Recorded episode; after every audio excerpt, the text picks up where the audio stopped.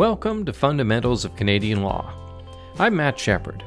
As the comedian Steven Wright once said, it's a small world, but I wouldn't want to paint it. The world's actually pretty big, which makes international law, by definition, a big subject. So, we're fortunate to have Chris Waters teaching Law 207 707 International Law in the Certificate in Law program. He's got a gift for breaking down complex issues in easy to understand ways. I've been grappling with recent headlines around drone conflict in the Persian Gulf, so I was grateful that Chris could stop by and unpack it with me. I also learned the word sinuosity. This podcast is not legal advice and is being presented for informational purposes only. Fundamentals of Canadian Law is brought to you by the Queen's Certificate in Law, the only online certificate in law offered by a law faculty in Canada. You can find out more at takelaw.ca.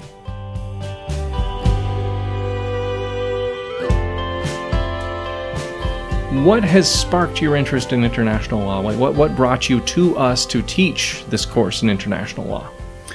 Well, I'm a retired member of the Armed Forces, Canadian Armed Forces, and throughout my career I deployed quite often on exercise and operations overseas. And later in my career, I became a military lawyer. And in that role, I had to advise the chain of command and the commanding officers on what their responsibilities and limits were when in foreign soil or crossing foreign boundaries. And that increased my interest in education. I did further education, and uh, then I turned my attention once I retired to teaching, and here we are. And now you're here with us. So, I mean, among the many things that you were instructing people on while you're with the military, uh, you mentioned borders, uh, and that's kind of the reason we're talking today. Is um, something happened in June? Uh, Iran shot down a U.S. drone, and it's it's made international headlines. It's been it's been in the news pretty much constantly since then. And just idly chatting with you a couple of weeks ago, you told me some amazing things about borders that I wanted to kind of get you to talk about now. Yes, and it, it's it's an interesting uh, incident. Because, well, not just because it's being uh, between two countries that are now in a state of tension, but also took part in a in a, a place in the world where borders are often contentious and there are competing claims for sovereignty. And what struck me was that both countries, as is usually the case, made a claim that they're in the right. Well, can they both be in the right? And that's the question. Can a, can a drone be in international airspace and domestic airspace at the same time. And I mean, clearly not, right? It's got to be in international airspace or domestic. It can't be in both, right? Well, it depends on which nation claims which border and how they go about it, and I can explain that in some detail. But it's before we start, it's important to know that the drone is a, an, um, a weapon of war, and the drone in question was a reconnaissance drone, which was seeking information, electronic or visual, from inside Iran. And the practice is to fly along borders uh, with your sensors aimed into your opponent's country to gather all the intelligence you need. And it calls to mind for those who remember the Cold War, the Russian trawlers uh, sailing up and down the 12 mile limit off the east coast of the United States collecting intelligence, electronic intelligence.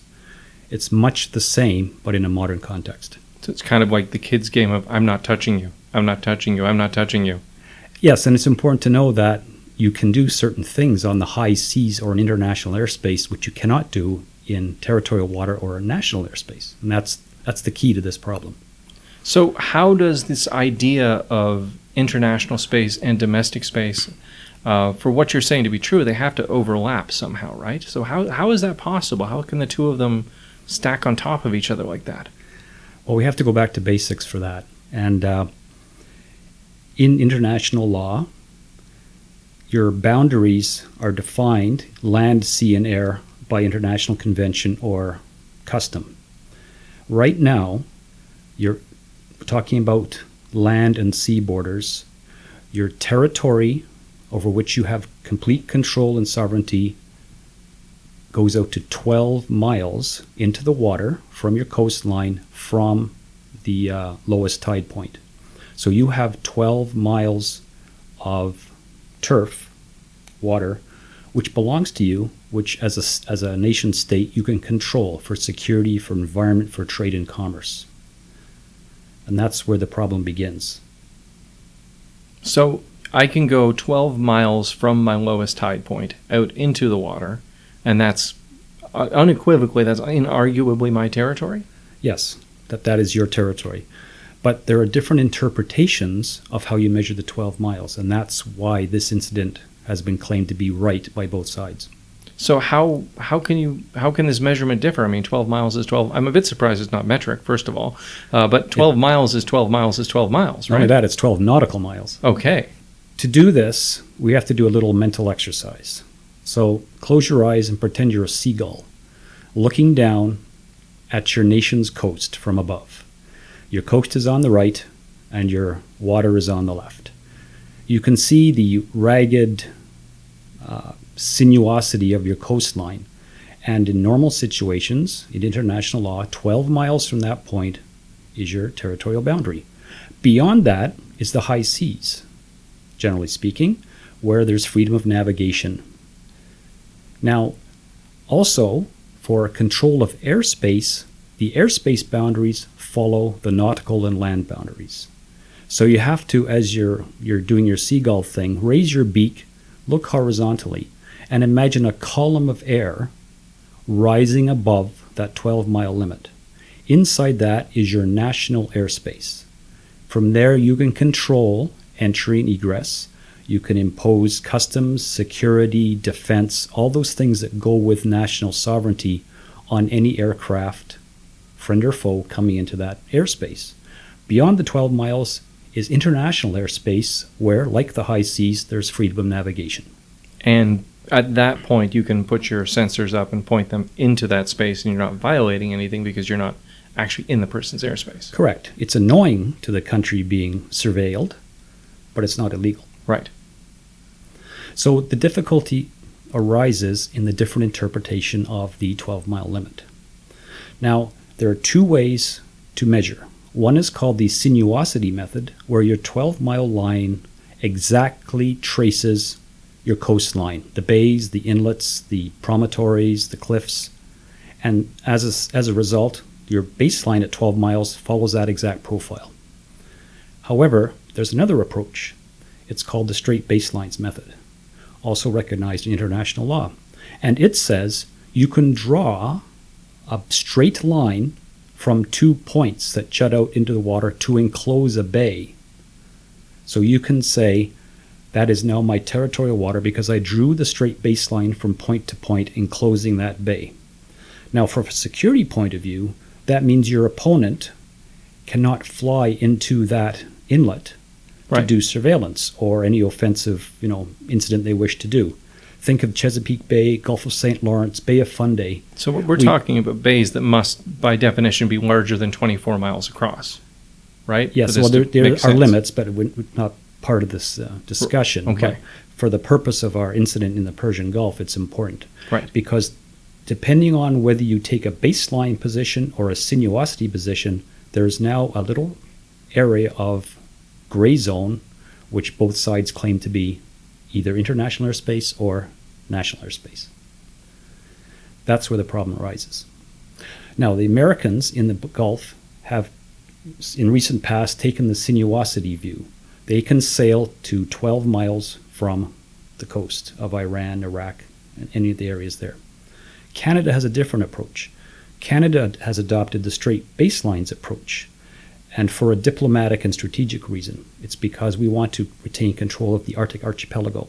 And if we use the straight baselines method, it encloses all the islands around the Arctic, including the Northwest Passage, which means Canada can claim that to be sovereign territory and therefore control entry and exit into the Northwest Passage. Those who take the sinuosity approach or view it as an international seaway say Canada cannot control passage of international traffic through the Northwest Passage once it becomes clear Right. because it's international transit. Because they're applying sinuosity, and that doesn't. The sinuosity falls short of covering the Yes. entire space of the passage. We'll let ships go through. right. And of course, uh, ice is considered land when it's permanently frozen, but we're losing that advantage very quickly up there. So, is there one approach that is? I mean, we, we've spoken about Iran's using uh, the straight line, U.S. sinuosity. We're using the, the straight line. Is there an approach that's winning internationally? Kind of, is it is are we ever going to settle on one that's applied forever equally? Uh, unfortunately, no. International law is like English grammar. There are as many exceptions as there are rules. Right. So it's it's not a settled case. It a nation claims a certain space. Canada has claimed the Arctic archipelago, but it's just a claim. Right. It has yet to be litigated in the international international court to say whether it's ours or it's international space. So what I mean, there's it's it's clear that there are two established and recognized systems for these boundaries, and it's clear that both countries. I don't know if you could say in good faith. I think there's a fair amount of animosity there, but they were definitely using legitimate measures of boundary. So, uh, do they just both eventually shrug and say, "Well, no harm, no foul," and go about their separate ways, or? Well, I haven't heard what's going to be the outcome of this particular incident. It's gone off the, the news radar. We'll never know the true facts because they're obviously kept from, for operational security. But uh, it happens all the while in conflict. Uh, we think about the shooting down of civilian airliners and mistakes made like that due to similar uh, misunderstandings of international boundaries. I, I never knew any of this about international boundaries before. I thought things were just getting shot down and just kind of it was too much fuss to do anything about it, and people just kind of let these things go. Well, interestingly, um, civilian traffic, civilian airliners are part of an international agreement, the Chicago Convention. They're not permitted to be shot down unless they pose a deliberate threat to the country. So there's freedom of traffic passage on the air routes for civilian airliners. But that doesn't uh, guarantee their safety, as we saw from the uh, Indonesia Airlines shutdown in Ukraine a Right. couple years ago.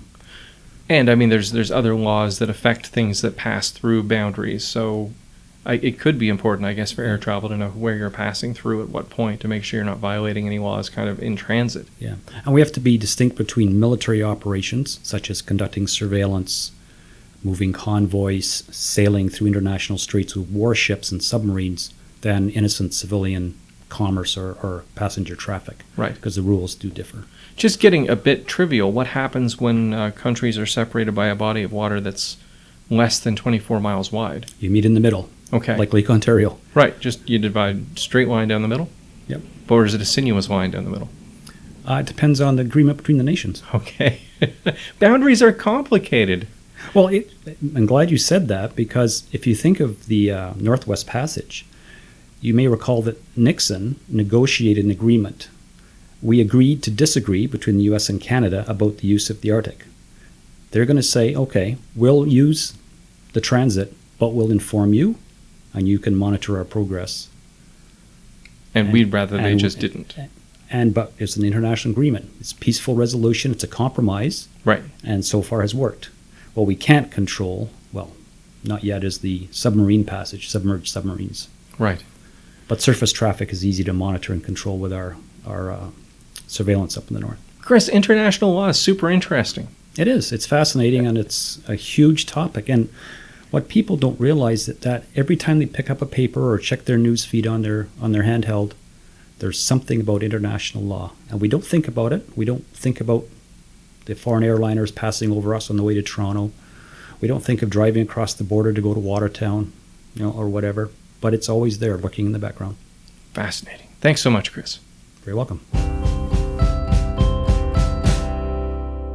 Thanks to Chris Waters.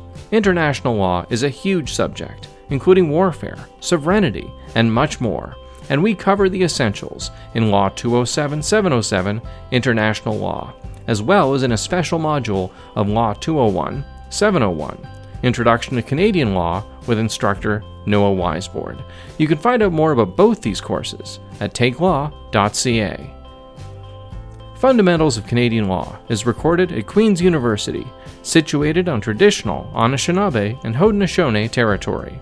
Our theme music is by Megan Hamilton, who is also a staff member here at Queen's Law. You can find out more about her music at meganhamiltonmusic.wordpress.com. Original illustrations for this podcast are by Valerie Desrochers. You can find her work at vdesrochers.com.